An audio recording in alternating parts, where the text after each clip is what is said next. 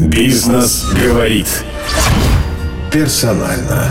Владелец и глава вендинговой компании «Ювенко» Борис Белоцерковский. О главных темах главный редактор «Бизнес ФМ» Илья Капелевич.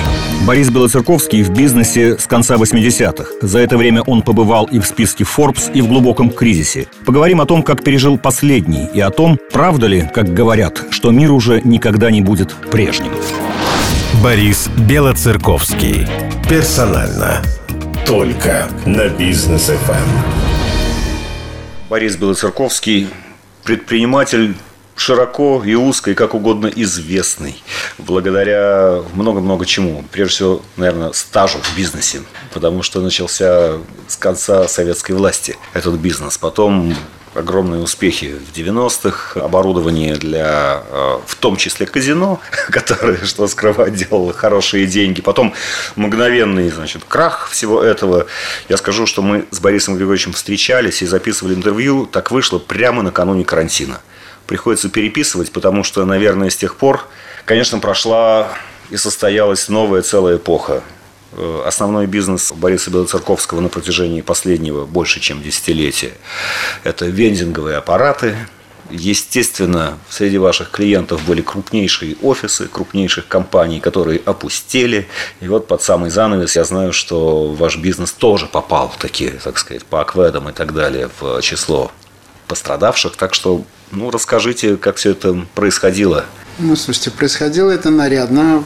В вендинговом бизнесе пропало порядка 75% оборота. В бизнесе маленьких кафе, которые мы делаем, типа самообслуживания, пропало 90% оборота. И, в принципе, так и практически продолжается. Ну, может быть, потихонечку начался рост, но он все еще, я думаю, что от э, тех цифр, которые были в прошлом году, ну, мы минус там 60%. Поэтому картина не веселая. Прежде всего, это резкое сокращение расходов. Наибольший у нас расход – это, соответственно, аренда и персонал. И там, и там мы пошли на заметное снижение костов. Персонал центральных офисов убрали на удаленку, а сократили количество рабочих дней до четырех, то есть, соответственно, пропорционально сократили зарплату. По арендной плате провели переговоры, она в разных местах составляет 70-90%. А, но, в принципе, конечно, это убыточные, сильно убыточные месяцы. И если бы не были бы мы большой компанией с серьезным запасом прочности, это была бы катастрофа. Был э, страх или там ощущение такое, предвкушение, что бизнес просто может быть потерян, что из этого не выйти? Такого ощущения не было. Во-первых, мы еще не знаем, что будет. Все-таки Да, сколько а, продлится да, удаленка в офисе. Потому что с самого начала так, ну, грубо говоря, я считал, что если там три месяца, например, такого жесткого кризиса, мы себя чувствуем нормально. А если 6 месяцев, то это под вопросом, а если год, то понятно, что ничего кроме руин не останется. Но, конечно, история беспрецедентная, ну, с любой точки зрения, и мы одна из самых наиболее пострадавших, вместе с общественным питанием, соответственно, наиболее пострадавших отраслей. Ощутили ли вы действенность государственной помощи? Тут принято хохотать в этот момент, но на самом деле, как ни странно, ощутили. Значит, а, но государственная помощь есть. Мы получили порядка 30 миллионов рублей государственной помощи на зарплату части персонала, но произошел некий момент, связанный с э, кодами Окведа, если вы в ну, курсе этой истории. Более чем в курсе. Да, потому что, мне кажется, все, все да. наши слушатели в курсе уже на протяжении полутора да. месяцев мы ну, то есть, грубо говоря, если у нас там численность сотрудников тысячи человек, то мы получили, например, помощь на 150. Другое дело, что мы сейчас занимаемся... Потому что у вас разные юрлицы, и у них разные акведы, да? Да, у нас, ну, у нас много, я, когда говорю, я имею в виду там партнерских компаний много и так далее, те, кто находится под нашим брендом. А это связано с тем, что сам аквед основной был 47-й, это была розничная торговля, нестационарная. Но, к сожалению, в этот аквед попадают же ларьки, которым государство помогать не хотело. А вендинг, тем не менее, нас вот я как президент ассоциации обращался, и там мы ходили в разные инстанции, стучали, вендинг признали индустрию, которая пострадала, и нам, в принципе, выделено. Просто так получилось, что аквет вендинга появился только в 2015 году. То есть все компании, которые до этого были, собственно говоря, они с другими они, они с, другими, с другими циферками. Так что помощь есть. У нас была очень эффективная работа с банком малого и среднего предпринимательства. Они прекрасно там отработали все. Но они отработали Хотя, ровно... видите, вы ведь не малый и не да. средний, что тоже, опять же, Нет, в данном случае вам не помогает, потому что больше пакетов помощи именно на малый и средний. А у нас же, это, у нас же партнерских компаний много и так далее, и они выступали организаторами именно этой, этой помощи. Потому что когда я называю цифры, я называю там, у нас есть там компания в Новосибирске, где у нас там, не знаю, 25% э, доли, там еще какие-то там. Это не обязательно наша компания на 100%, я имею в виду компании, которые работают под нашим брендом. Вот, и эти компании обращались в банки, и мы им помогали, и вот ничего не получилось со Сбером. Но вот с МСП было хорошее сотрудничество, но тем не менее, я еще раз говорю, это, да, помощь есть, спасибо большое, но это просто капля в море, если у нас там оборот всех компаний пару миллиардов в год, а это помощь там в 30 миллионов. Ну, Понятно, что это хорошие деньги, но не спасающие. Конечно, вы сейчас э, под огнем такой публичной критики в Питере, где вы большую часть станции метро получили, где будут открыты вендинговые аппараты, э, в которых в том числе продаются наборы вот маска плюс э, перчатки. Пишут, что как это вам удалось, Почему Но... без э, конкурса где-то 40% станций ваши, и, ну, 40 или там, я не помню да, сколько, но значит... там больше, чем другие. А, и вот 40 рублей набор э, перчатка, маски. Ну, чтобы было понятно, мы с большим трудом закрыли в ноль. С большим трудом закрыли в ноль. Значит, ситуация какая, что уважаемый руководитель города Петербург, товарищ Беглов, объявил об этом сначала, что в метро установят автоматы без всякого, так сказать, мне переслали это сообщение. Следующим позвонили из комитета по промышленности, сказали, а, ребята, вы можете? Мы сказали, ну, слушайте, вроде не надо, мы можем. Но нас, нам сколько дали, мы столько и взяли. Если бы не дали, вообще ничего бы не взяли, потому что стоимость э, маски в тот момент была, например, 30 рублей. Одну маску из э, автомата выбросить невозможно, она слишком легкая. Поэтому она продавалась в комплекте с перчатками. То есть мы продавали по себестоимости, только у нас были расходы, а потом метрополитен исполнил следующую штуку. Они, конечно, красавцы. Сначала значит, город говорит, мы вам бесплатно поставьте и продавайте по себестоимости. Мы сказали, хорошо. А стоимость 40 рублей объявил Беглов. Мы как бы, у нас нет возможности уходить больше. Он сказал, комплект будет, метро продам. А следующем метро говорит, доплати нам, пожалуйста, 7,5 тысяч в месяц за один квадратный метрик, который вы задаете.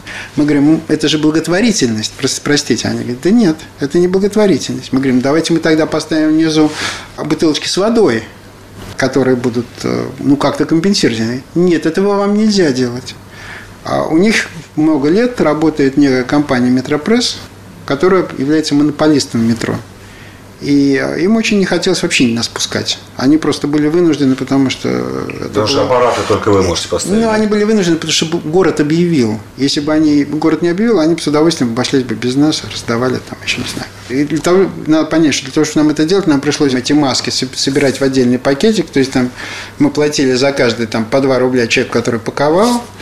Точно это недоходный бизнес. И как только прошел месяц, метро, несмотря на то, что мы не являлись для них конкурентами, метро с такой скоростью потребовало, чтобы мы оттуда ушли, хотя никакой как бы требования о том, чтобы не надо теперь масок и так далее, не было. Просто мы им очень, очень не нужны там. На вашей личной жизни э, это все сказалось, как э, акционеры, который остался, ну, хорошо, если без прибыли, они, может быть, в прямых убытках с долгами. Ну, понятно, что это скажется на дивидендном потоке по результатам года, то есть его не будет. Но это не единственный мой бизнес, как мы там сохраняем есть какие-то запасы, которые можно проедать. А, просто это было такое любопытное время, когда все сидели по домам, общение в зуме, а одновременно часть компаний мы все время общались, потому что часть компаний все равно функционировала были люди, которые ездили, обслуживали эти точки, и селф, и кафе обслуживали там с питанием, потому что для некоторых это было просто единственное. Вот некоторые офисы прямо нам звонили, просили, потому что все столовое закрыто, все закрыто, а тут приезжают прямо в офис и привозят еду. Это для, не, для тех, кто функционировал, было очень удобно. Ну, у вас еще ведь есть завод, собственно, который остался еще со времен оборудования для казино и так далее, который вы переделали в срочном порядке 10 лет назад под вендинговые аппараты, что и привело вас в этот бизнес. А завод-то, видимо, вообще не попал ни в какую помощь. Нет, завод, понятное дело, не попал в помощь, но завод функционировал он производил торговые автоматы, все равно продолжал, в том числе на экспорт, там, и для стран, для России. И э, он производил киоски. И, в принципе, ну, понятно, что он там работал в полсилы, потому что мы поделили весь персонал, как бы, на, чтобы они не пересекались. Так сказать, они два дня работали, например, одна смена там полностью. На следующие два дня выходили все от начальников до значит, сборщиков другие со всякими мерами безопасности, я могу сказать, что вот мы отработали фу-фу-фу без всяких болезней и так далее. Завод не закрывали потребовали? Мы завод не закрывали, но мы отобрали... Он в Ленинградской области? Он, он в Петербурге. Прямо в Петербурге? В Петербурге, да, он прямо на Васильевском острове. Но мы, во-первых, от, отбирали среди персонала тех, кто могут не ездить на метро, а у кого есть или транспорт свой, или которые живут пешочком дойти. Им какие-то меры предпринимали, так что завод не так сильно пострадал, как остальной бизнес. Бизнес говорит. Персонально. Ну, чисто по настроению, это же такое необычное время, что с какими воспоминаниями вы сейчас, так сказать, вступаете в новую пору? Слушайте, ну я думаю, что это вот, слава богу, на нашу долю не, не пришлось никаких тяжелых там испытаний, войн и прочего, но это, видимо, одна такая история, которую детям будешь рассказывать, а вот была эпидемия. Если она, конечно, детям не достанется от нас по наследству. А у вас прогнозы лично какие? Какие ощущения, какие взгляды? Ну, вот сейчас слушайте, уже, они, так они, сказать, они, ничем, не, ничем не оправданы. Мне кажется, что к сентябрю там на 75% 80% бизнес восстановится в сентябре.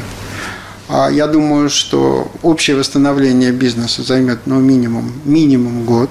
Такого все-таки минус 20% это тоже очень много. Минус 25% многие вещи изменятся, но в основном, вот, знаете, когда в Московской области объявили о том, что там можно на террасах, я приехал в ресторан и увидел, что там просто не было ни одного свободного столика, а на парковке не было просто места для машин, потому что в первый же день все кинулись пользоваться Подержать услугами. То есть, вот, да, то есть вот этого как бы обещанного ужаса, изменения привычек населения и прочего, мне кажется, это ну, за такое короткое время не случилось. Немножко в прошлое теперь шагнем, поскольку кризисов вы пережили несколько.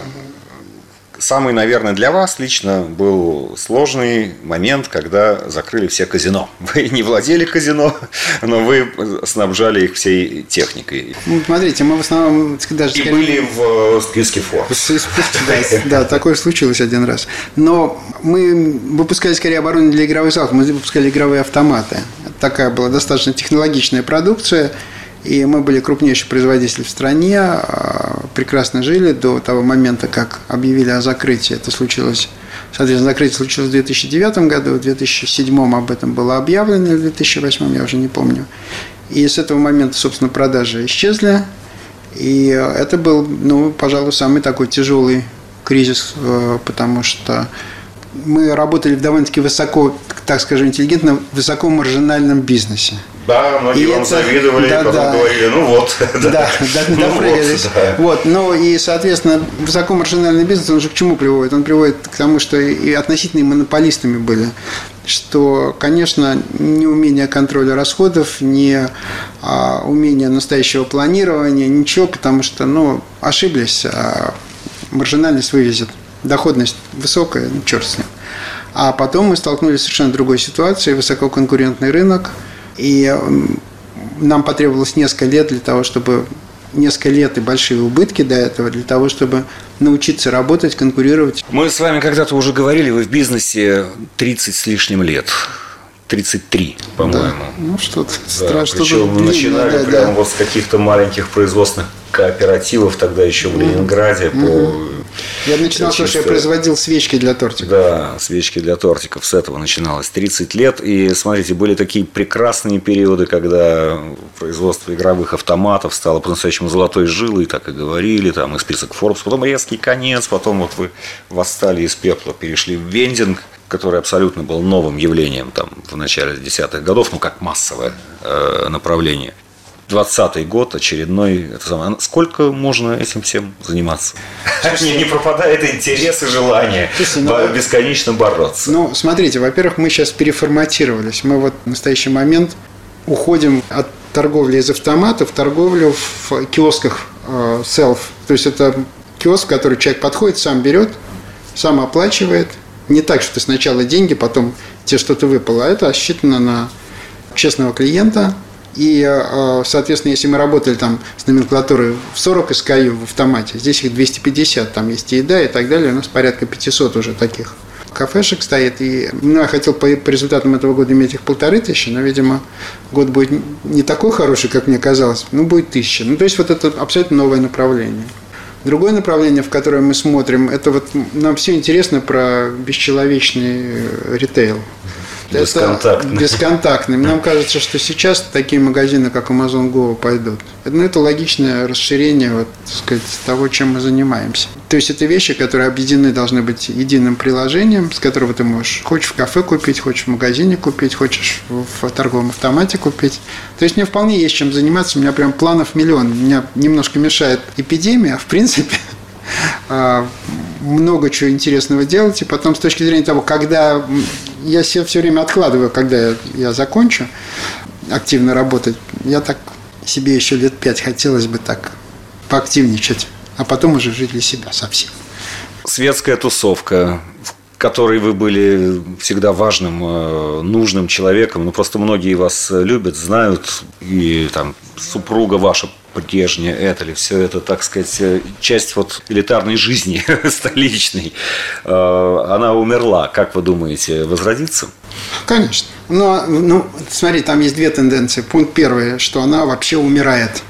Сам по себе вот этот гламурный, тусовочная жизнь, она явно идет на спад. И на сегодняшний день, ну, я не могу сказать, что мне это нравится, но у меня есть определенные как бы семейные долги, которые я выполняю. И я являюсь скорее сопровождающим лицом.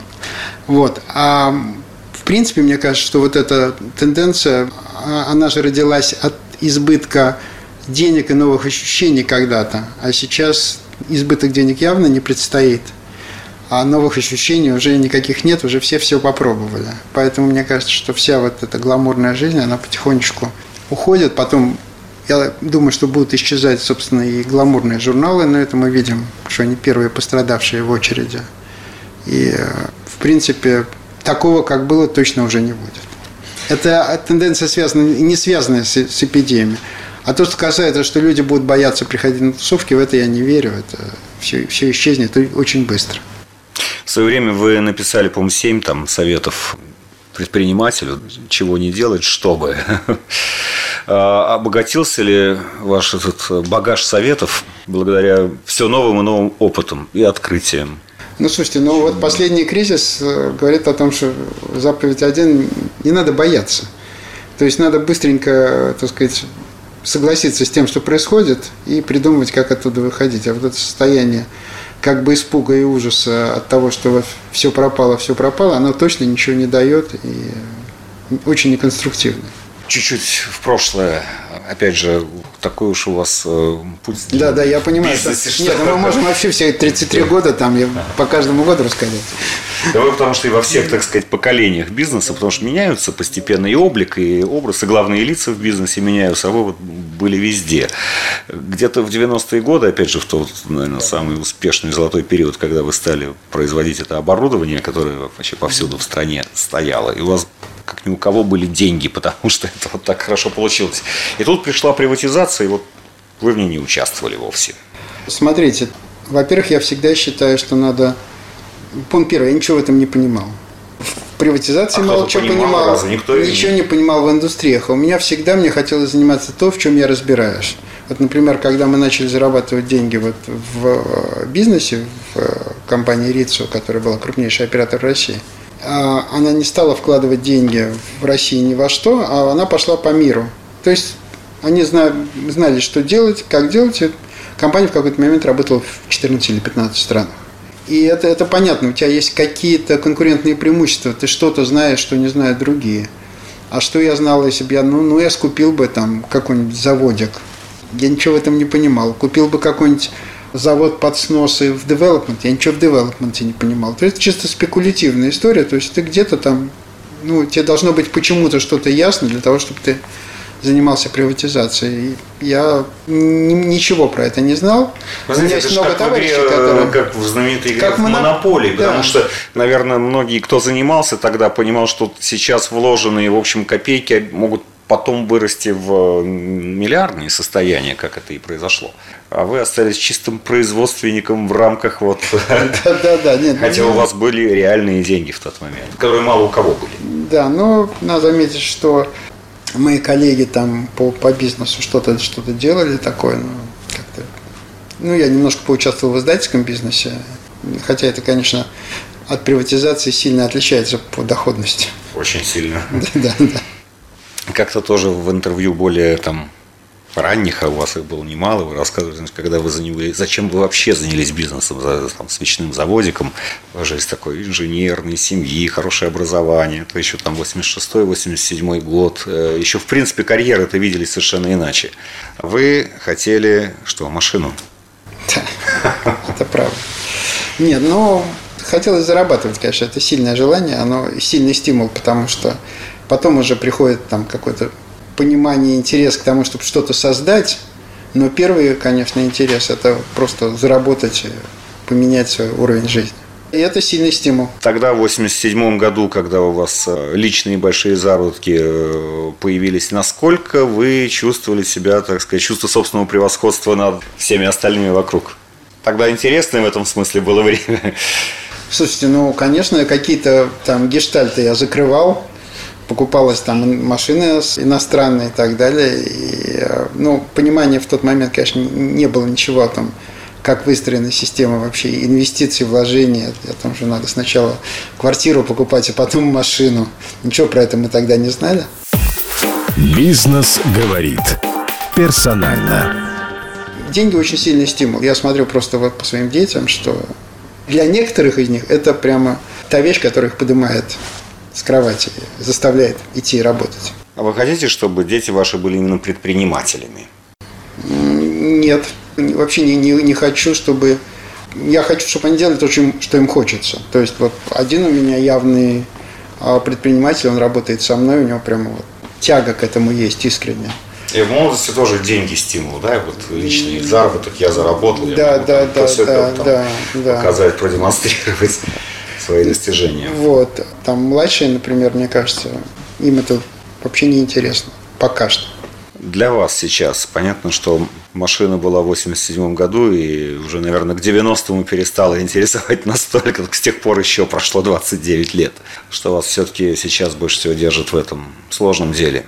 Слушайте, я, это моя жизнь. Я не, уже ничего другого как бы не понимаю, а что мне делать, если я не работаю. Я просто не, не могу понять, что я еще могу делать. Э, книжки печатать, э, писать, может быть, э, читать. Нет, Еще масса. Вы известны нет, как я... разносторонний человек. Нет, я, я с удовольствием читаю. Про последнее время больше детективы всякие. Но мне кажется, жизнь мужчины там, для того, чтобы там, тебе было интересно, ты должен что-то делать такое, что тебя стимулирует, в чем тебе кажется твоя реализация. Но это, слово реализация в данном случае слишком громко. Не очень понимаю, как можно жить по-другому. Хорошо, предпринимательство это все-таки одно из главных его частей – это риск. И риск разный причем. С какими рисками вы встречались и с каким уже точно не хотелось бы встретиться? Ну, это абсолютно точно, что риск определяет предпринимателя, и только человек, способный брать на себя риски, может быть предпринимателем. Это я то, что все время говорю людям, которые приходят, мне говорят, мы бы хотели вот много заработать. Я говорю, ну, вы готовы рисковать тем, что у вас сейчас есть? Они говорят, нет. Я говорю, тогда подождите. Ну, я, в принципе, всегда придерживался умеренных рисков, и я вообще люблю ситуации, которые, ну, как бы сами создаются, которые вырастают откуда-то. Мне не очень, вот почему для меня был, например, очень сложный момент 2008 года с заменой вообще направления деятельности, потому что это была супер рискованная история. То есть, если бы мы не нашли свою нишу, то мы бы просто потеряли бы очень много. Очень много. А вот 90-е э, и так далее, причем вот вы производили эту технику да, для всех этих заведений, э, которые тоже разные репутации пользовались. Э, контакты на стыке, вот и контракты. контакт. И, Слушайте, всё кон- это контрактов, ну, у меня не было. А Контакты у меня, конечно, были. Они, невозможно было в те годы жить без контактов. Но я как бы разговорник, я так на уровне разговоров все вопросы э, решались. Было не- непростое в этом смысле время. В какой-то момент, например, я ездил с охраной, причем такой достаточно серьезный. Возникали такие конфликты, которые в те годы могли плохо кончиться. А вокруг чего? Вот у вас э, появилось, так сказать, производство. Не пытались, э, не знаю, может быть, конкуренты ну, как-то заставить изменить политику или вообще отдать? Или... ну, Нет, это были скорее, так сказать, истории про влияние, про то, что вот ты должен с нами быть, а это неправильно, а мы хотим тут долю получать, а мы хотим это, а мы хотим то, ну, то, с чем они ходили повсюду. И если ты готов был, так сказать, возражать и отметать это, и лавировать, то надо было предохраняться. Так, а отметать или лавировать? Две разные А, политики. Вы отме- такой, от- отметать и лавировать. Я бы не сказал, что там было что-то такое. С разными по-разному. Это же не обязательно деньги там. И мы там были, например, издателями. Мы были, у нас было влияние какое-то другое, не только там денежное. Оно было тоже для них интересно. Можно было этим рассчитаться. Вы так прямо сейчас говорите, это они, это так, как в фантастических фильмах, э, некие Да, когда да, да, но- пришельцы, а чуть-чуть э, очертить некий образ. Ну, Вы хотите конкретные имена? Нет, я знаю, что э, время не пришло. Да, да, да, да, Нет, но очертить образ, чтобы Нет, слушайте, было в Питере вообще, так сказать, не самый был спокойный город. Там было некое количество группировок, которые, так сказать, э, пытались или взять под контроль, или там приходили и говорили, вот дай нам оборудование, мы там сейчас все начнем зарабатывать, потом тебе отдадим. Дай заработать, короче. Дай заработать, да. Ну, не- некоторым действительно мы давали в кредиты, они возвращали, но это была такая бизнесовая история. В ней не было элемента не, не бизнесового. Потому что если ты входишь в другие отношения, это уже по-настоящему опасно. Ну а как вам спалось вот э, в то время? И как, кстати, спится сейчас? Риски, которые были тогда, когда все было безумно хорошо, был вот прекрасный этот производственный бизнес, который приносил кучу денег, но в то же время, естественно, манил разных желающих, так сказать, это присоединиться, как говорится. А, Или сейчас, когда бизнес у вас такой вот сложный, э, экономические риски неожиданные возникают ситуации.